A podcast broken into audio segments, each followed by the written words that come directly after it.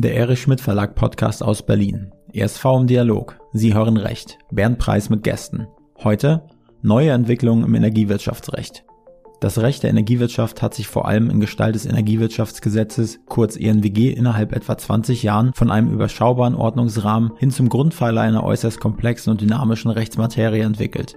Zu nennen sind hier vor allem in den letzten Jahren Schlagworte wie die EU Cleaning Energy Packages, die ENWG-Novelle 2021 oder das sogenannte Osterpaket. Ein Anlass für die ESV-Redaktion, den Mitherausgeber des nun in zweiter Auflage erschienenen Berliner Kommentars zum ENWG Rechtsanwalt Dr. Winfried Rasbach zu den Neuentwicklungen zu befragen. Dr. Rasbach ist Prokurist, Syndikus-Rechtsanwalt und Kompetenzcenterleiter Recht der Tüger AG. Seine Tätigkeitsschwerpunkte sind die Bereiche Energiewirtschaftsrecht, Regulierung und Unbundling. Zudem ist er Mitglied in mehreren Aufsichtsräten. Herzlich willkommen, Herr Dr. Rasbach und Herr Preis. Auch ich grüße Sie, Herr Dr. Rasbach, mit einem schönen Gruß nach München ähm, und fange dann gleich mal äh, mit der ersten Frage an. Und das bezieht sich auf generell auf das Energiewirtschaftsgesetz, das sich ja innerhalb von 20 Jahren, so sagen Sie es, von einer relativ überschaubaren Materie zum Grundpfeiler einer der komplexesten und dynamischsten Rechtsgebiete entwickelt hat. Würden Sie das mal kurz skizzieren? Sehr gerne. Auch ich grüße Sie. Freue mich erstmal überhaupt hier zu sein. Ja, und in der Tat, das mit dem Kurzskizzieren fällt da gar nicht so leicht. Äh, diejenigen, die bei uns schon lange in der Branche unterwegs sind, die fangen immer 1935 an. Da ist das Gesetz nämlich mal mit 20 Paragraphen in Kraft getreten und hat dann auch so viele Jahre lang so überdauert. Aber in der Tat haben wir natürlich ähm, seit 20 Jahren ja eine unglaubliche Dynamik in der Energiewirtschaft und das schlägt sich natürlich auch im Ordnungsrahmen wieder. Äh, und das ist eben im Wesentlichen das Energiewirtschaftsgesetz. Ganz grob skizziert kann man sagen, gibt es, glaube ich, ähm, so zwei Phasen, die man da unterscheiden kann.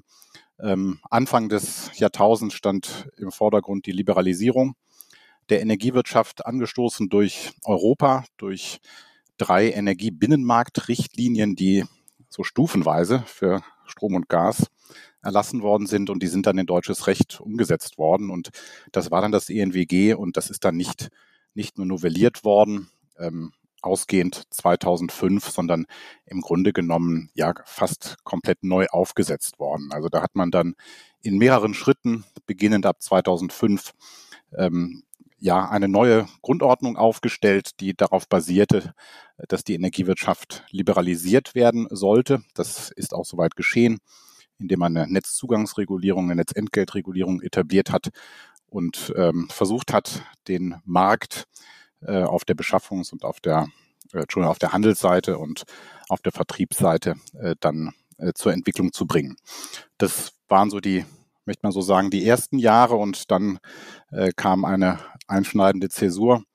Äh, die Ereignisse von, von Fukushima und den in Deutschland damit verbundenen Atomausstieg und seit 2011, das war dann eine nächste sehr große Zäsur, steht im Grunde genommen äh, ja die sogenannte Energiewende im Vordergrund. Auch da zunächst angestoßen in Deutschland, aber dann auch äh, durch weitere Impulse aus Europa. Ich glaube, wir sprechen später nochmal drüber, über das Clean Energy Package und auch den europäischen Green Deal mit sehr, sehr ambitionierten Zielen. Ähm, insgesamt äh, die Energieversorgung, aber auch die Wirtschaft insgesamt in Deutschland und, und in Europa äh, ja klimaneutral zu machen. Und das ist eine Herkulesaufgabe und hat dazu geführt, dass seit 2011 ähm, in fast äh, nicht mehr überschaubarem Maße es Novellierungen gegeben hat dieses Gesetzes und ähm, das dauert äh, weiter an und von daher ist der heutige Tag da im Grunde genommen auch nur eine kleine Zwischenstation. Sie haben den Begriff klimaneutral eben äh, benutzt, das, den, auf den trifft man oft. Ähm, auf der anderen Seite frage ich mich, gibt es das überhaupt, klimaneutral? Ja, das ist, wie so oft das bei Juristen der Fall ist, äh, eine Frage der Definition. In dem Moment, ähm, wo man sagt, entweder bei ähm, der Energieerzeugung entsteht, entstehen keine Treibhausgase, kein CO2. Oder man sagt, äh, etwa das kann man sagen bei, bei Biomethan, wenn man sagt, am Ende äh, in der Produktion entsteht nur so viel äh, CO2, wie die Pflanzen ähm, sozusagen auch zuvor gebunden haben, dann ist das neutral. Und äh, es gibt dann den richtig berechtigten ähm, zusätzlichen äh, Ansatz auch zu sagen, etwa bei Nutzung von industrieller Abwärme, das ist CO2, was ohnehin schon da ist und von daher wird das auch in die Bilanz nicht eingerechnet. Aber natürlich klimaneutral. In dem Sinne ist das Letztere dann sicher auch nicht, aber am Ende muss es ähm, Ziel sein oder so ist es Ziel der europäischen und deutschen Gesetzgebung, äh, da im Saldo jedenfalls eine Null zu erreichen. Gut, Sie haben die Entwicklung ja eben aufgezeichnet. Ähm, jetzt gab es natürlich ein einschneidendes Ereignis letztes Jahr im Februar. Ich spreche jetzt den Krieg in der Ukraine an. Welche Rolle hat dieses Ereignis denn gespielt? Oder spielt es noch? Ja, jetzt können ich natürlich gesellschaftspolitisch äh, und auf vielen anderen Ebenen äh, beginnen. Ich nehme an, es geht jetzt an der Stelle natürlich vor allen Dingen, sag mal, um die äh, Frage der Energiewirtschaft und der des, des Ordnungsrahmens. Äh, kurzfristig hat das eine sehr, sehr große Rolle gespielt. Ähm, ob das langfristig äh, eine so große Rolle spielt, da mache ich nochmal ein Fragezeichen äh, hinter. Es hat kurzfristig dazu geführt, dass der Gesetzgeber eine Vielzahl von äh, Maßnahmen ergriffen hat, um ähm, ja dieser Energiekrise, die dadurch hervorgerufen worden ist, äh, zu begegnen. Eine Vielzahl, das äh, muss ich das wirklich so ähm, doch anschauen. Wenn ich richtig gezählt habe, sind wir bei 17 Rechtsetzungsakten, größeren Akten innerhalb von mehreren Monaten, ähm, die aber doch überwiegend kurzfristiger Natur sind und dementsprechend auch nicht immer in das Energiewirtschaftsgesetz ähm, mit aufgenommen worden sind. Wir erleben das gerade bei der bei den Preisbremsen, die für uns ja im Augenblick eine große Rolle spielen.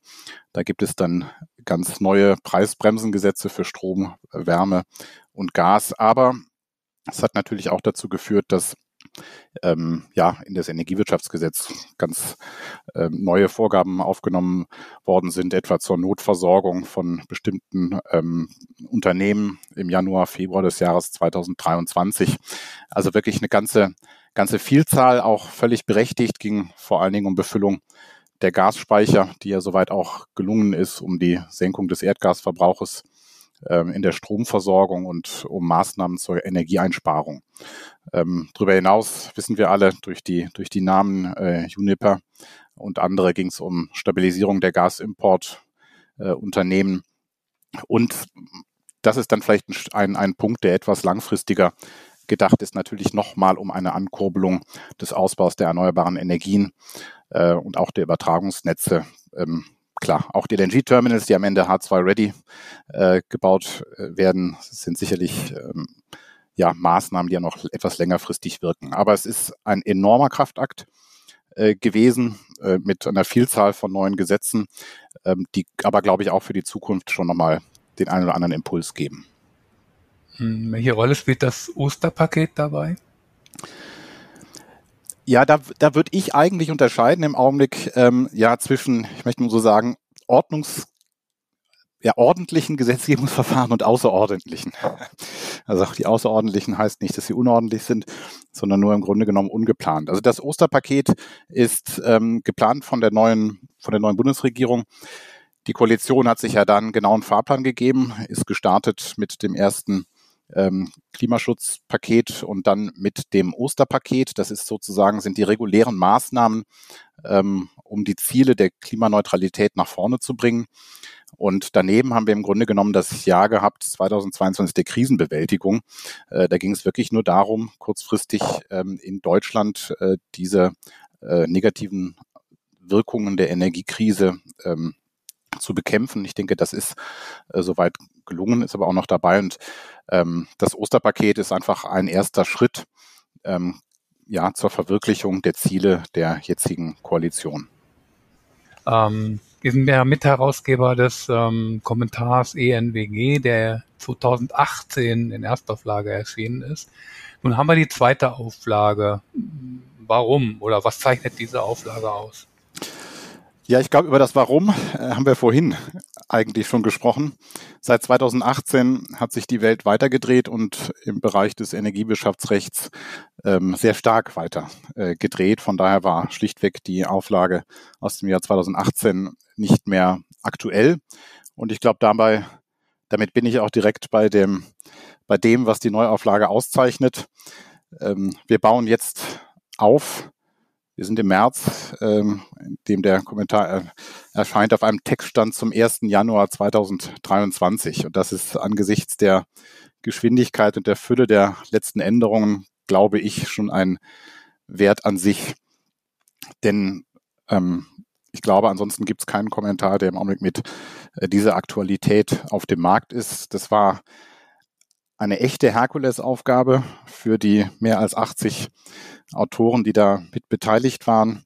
Also da wirklich nur ein ganz großes Kompliment und ein Dank an die Kolleginnen und Kollegen, die da mitgearbeitet haben. Man muss sich das wirklich so vorstellen, äh, da waren die Manuskripte abgegeben und äh, in der Zeit zwischen der Abgabe des ersten und des letzten hatten sich dann plötzlich nochmal wieder Gesetze verändert. Es gab neue Paragraphen und da haben im Grunde genommen bis zur letzten Minute und zum Teil über Nacht die Autoren da die ihre Kommentierungen auch noch, noch angepasst.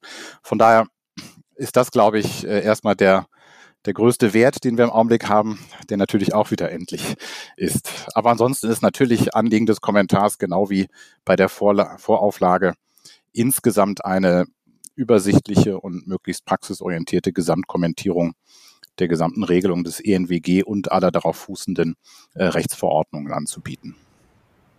Wahrlich eine Mammutaufgabe.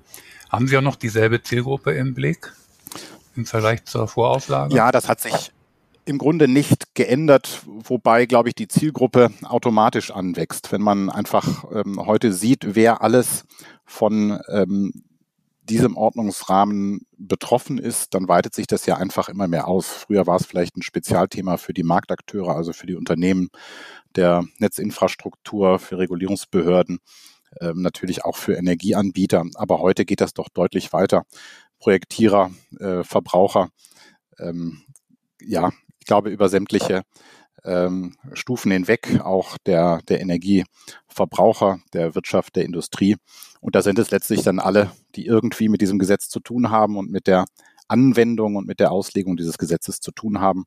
Ganz am Ende dann natürlich auch die Rechtsanwälte, die beraten und in bestimmten Fällen auch die Richter und die Gerichte, die dann über Streitfragen entscheiden. Und wir wollen mit dem Kommentar einen Beitrag dazu leisten, dass diese Auslegung ähm, dieses nicht ganz einfachen Gesetzes äh, doch hoffentlich unter Berücksichtigung aller, aller tatsächlichen Umstände der Praxis dann gut erfolgen kann. Sie haben es, glaube ich, vorhin schon angesprochen, die sogenannten EU Clean Energy Packages. Können Sie die mal kurz umreißen? Ja, auch da ist kurz wieder eine besondere Herausforderung. Es ist ein Package. So heißt es. Also ein gesamtes Paket, ein Paket von äh, Gesetzesmaßnahmen, also von ähm, Richtlinien, ähm, Verordnungen und auch Berichten.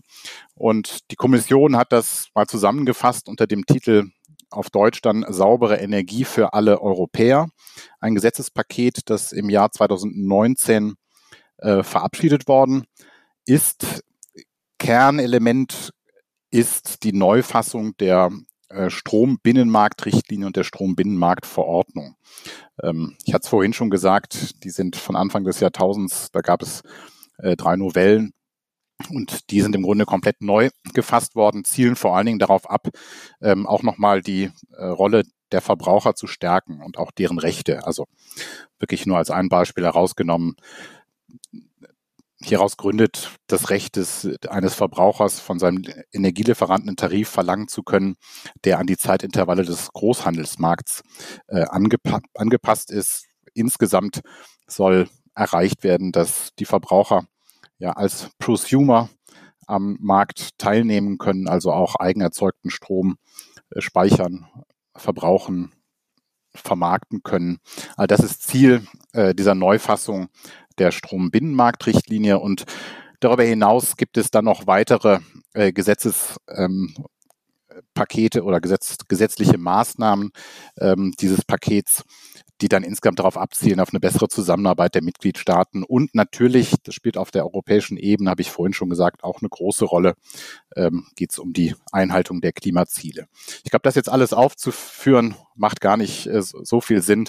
Risikovorsorgeverordnung, ACER-Verordnung, Erneuerbare Energienrichtlinie, Energieeffizienzrichtlinie, alles das.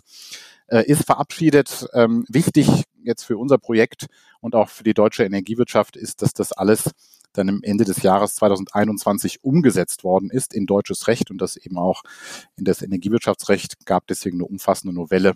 Ende 2021 ist soweit eingearbeitet. Von daher sprechen wir heute vielleicht nicht mehr so sehr von dem Clean Energy Package, sondern von dem, was dann da umgesetzt worden ist ins deutsche Recht im Jahr 2021. Das ENWG umfasst ja viele Rechtsbereiche aus, ja, ein ziemlich komplexes Normengefüge. Das war 2018 schon so. Ist das heute anders oder ist es dem Gesetzgeber gelungen, das dogmatisch ein bisschen übersichtlicher zu gestalten?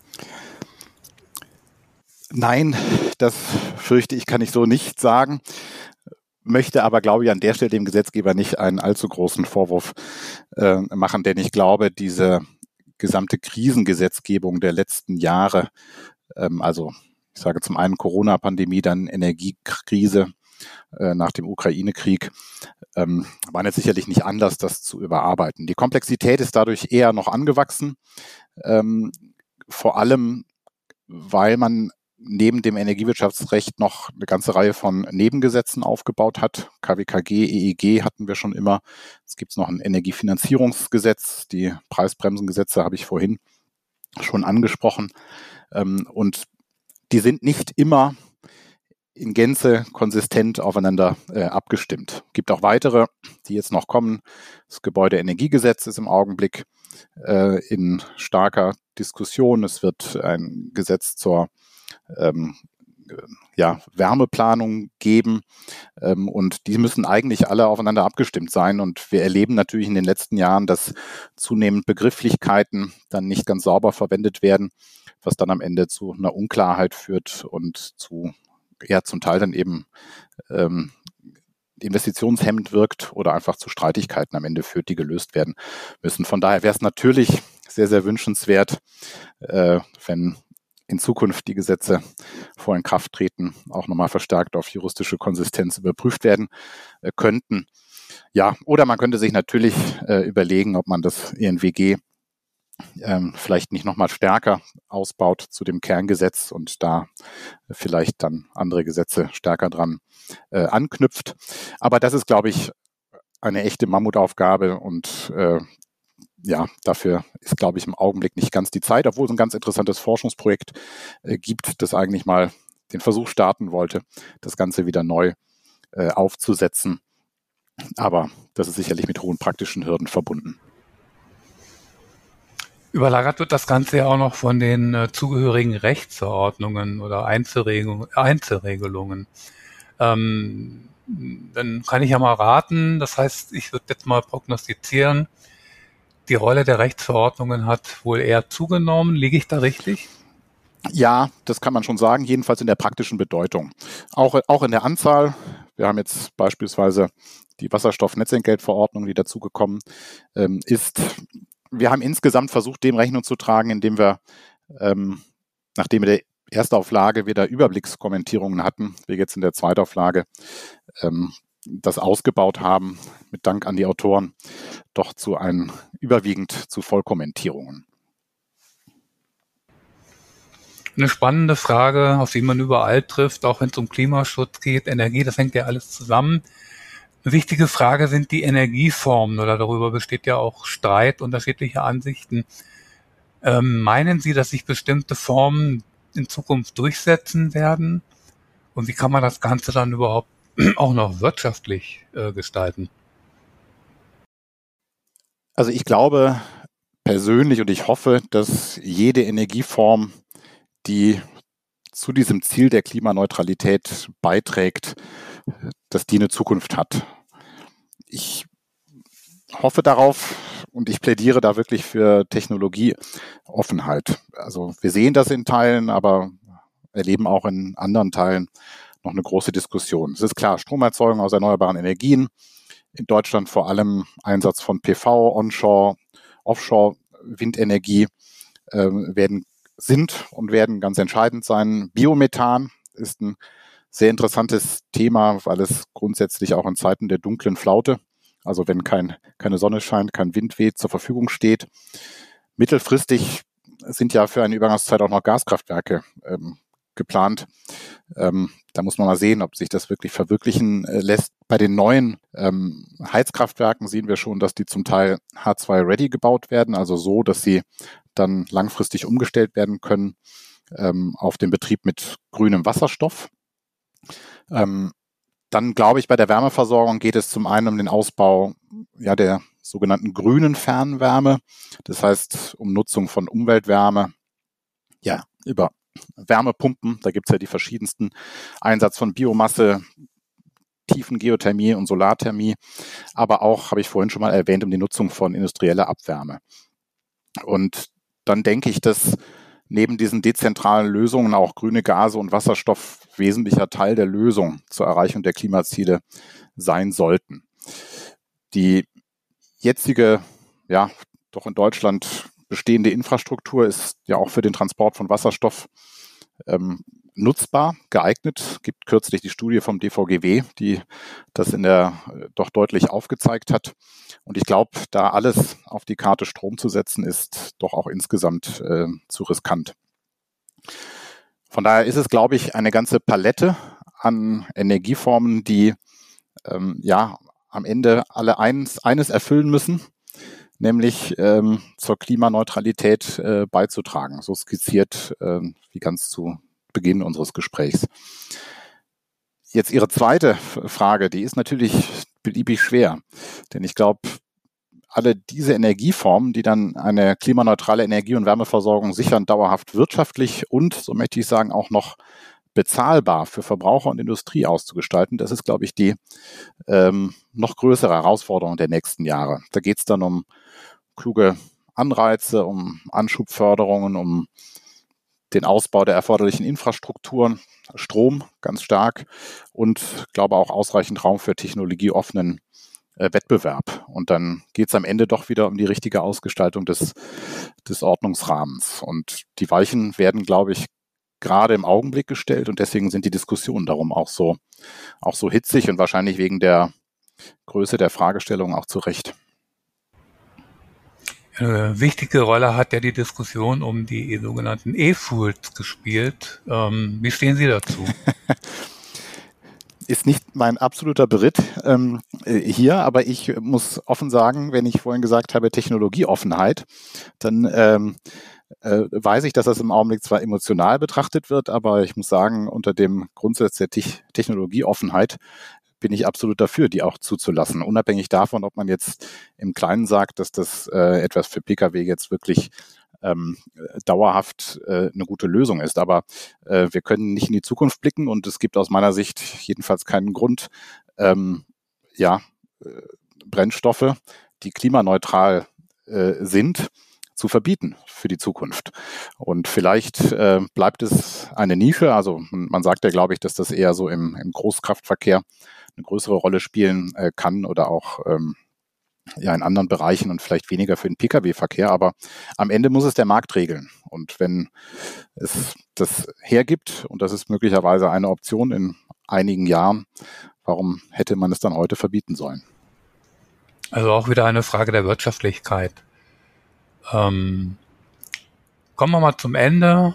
Ähm, ich, wir schließen unsere Interviews immer mit einem Ausblick. Ähm, worauf müssen sich denn vor allen Dingen Berater, aber auch die Rechtsanwender in der Zukunft einstellen? Wird diese dynamische Entwicklung fortgesetzt oder sehen Sie da ein Ende? Ganz klares Ja. Ähm, zur ersten Hälfte der Frage, ja, es wird fortgesetzt. Äh, diese Dynamik, ich habe es ganz am Anfang ja schon gesagt, ich glaube, das ist wirklich nur eine Bestandsaufnahme äh, heute das Ende der Entwicklung ist nicht absehbar, weil ja auch ähm, das Ende der Transformation der ähm, Energieversorgung und zukünftig auch der Wärmeversorgung noch nicht absehbar ist. Ähm, wir haben heute, wie gesagt, den Textstand zum 1.1.23, vielleicht jetzt ein paar Wochen und Monate Ruhe, aber dann stehen die nächsten Novellen ohnehin schon an. Äh, vielleicht abseits der ganz großen äh, Politik muss man sagen, gibt es ohnehin schon den Bedarf an einer nächsten Novelle. Ähm, der EuGH hat im Spätsommer 2021 festgestellt, dass die Bundesrepublik Deutschland die Binnenmarktrichtlinie nicht ordnungsgemäß umgesetzt hat. Die Unabhängigkeit der Regulierungsbehörden sei äh, nicht oder andersrum sei, sei eingeschränkt äh, dadurch, dass weite Teile der Regulierung durch Verordnungen, insbesondere die Anreizregulierungsverordnung ähm, und die Netzentgelt, Netzzugangsverordnungen äh, vorgegeben werden. Und das macht kurzfristig äh, ja erforderlich eine umfassende Reform des ENWG und des gesamten deutschen Umsetzungskonzepts der ja, sogenannten normierenden Regulierung, also der Regulierung im Wesentlichen durch Rechtsverordnungen. Und das betrifft Anreizregulierungsverordnungen und Netzzugangs- und Entgeltverordnungen. Das wird also im Laufe des Jahres 2023, 2024 schon wieder zu einer nächsten Änderung ähm, äh, führen. Und dann reicht im Grunde genommen ein Blick in den Koalitionsvertrag der aktuellen Bundesregierung, um schon abzusehen, dass die Veränderungsgeschwindigkeit im Energiesektor ja weiter hoch bleiben wird. Wir streiten ja in diesen Tagen ganz heftig darum, wie der Umbau der Heizungsstruktur in Deutschland äh, vonstatten gehen äh, soll. Die Bundesregierung hat eine neue PV-Strategie vorgelegt. Es geht um eine Erweiterung der PV-Flächenkulisse im, im Außenbereich. Gibt den Gedanken äh, daran, das Mieterstrommodell neu aufzusetzen. Ja, Überlegungen für Duldungspflichten der Grundstückseigentümer für Anschlussleitungen an so PV-Freiflächenanlagen, also eine ganze Reihe wieder an Einzelmaßnahmen. Und ich habe es vorhin schon gesagt, ähm, das Bundesgesetz zur kommunalen Wärmeplanung soll auf den Weg gebracht werden. Das ist, glaube ich, ein ganz, ganz starkes Instrument für die nächsten Jahre, wo auf kommunaler Ebene äh, geplant werden soll, für welche Bereiche denn welche Art der äh, Wärmeversorgung äh, präferiert werden äh, soll. Das alles wird zu einem Ausbau der Stromnetze oder wird einen Ausbau der Stromnetze äh, weiter erforderlich machen. Und dann steht über allem wirklich der Pfad zur Transformation der Wärmeversorgung. Und wir haben, glaube ich, die letzten 20 Jahre über Transformation der Energieerzeugung gesprochen und haben das mitbekommen, mit welchen Schmerzen das verbunden war. Und ich glaube, wir haben jetzt einige Jahre da ähm, vor uns, die sich dann der Transformation der Wärmeversorgung widmen werden. Und das betrifft auch wieder ganz viele Kern, Kernfragen des Energierechts. Wie kann so ein Ordnungsrahmen für die Strom, Gas, Wasserstoff und Wärmenetze transformationsfreundlich und am Ende auch sozial ausgewogen gestaltet werden? Was heißt das ähm, bei der Umstellung auf Fernwärmenetze für die Anschlusspflichten an bestehende Netze, ähm, ja, wie kann die Umstellung von Erdgas auch auf grüne Gase und Wasserstoff gelingen und wie kann das alles regulatorisch angemessen begleitet werden? Sie merken, ich höre nicht auf ähm, und das heißt aber auch am Ende, ja, für alle Rechtsanwender und Berater immer auf dem aktuellen Stand bleiben und ja, möglichst aktuellen und praxisnahen Kommentar an der Hand halten. so würde ich, ja, gut, so würde ich, ich sehe, ich sehe, es bleibt verdammt spannend. Ähm, Herr Dr. Rasbach, ich bedanke mich für Ihre interessanten Ausführungen und schicke Ihnen mal einen sonnigen Gruß aus Berlin nach München. Ja, ich danke Ihnen auch sehr für das sehr angenehme Gespräch. Das war eine neue Ausgabe der Reihe ESV im Dialog. Sie hören recht.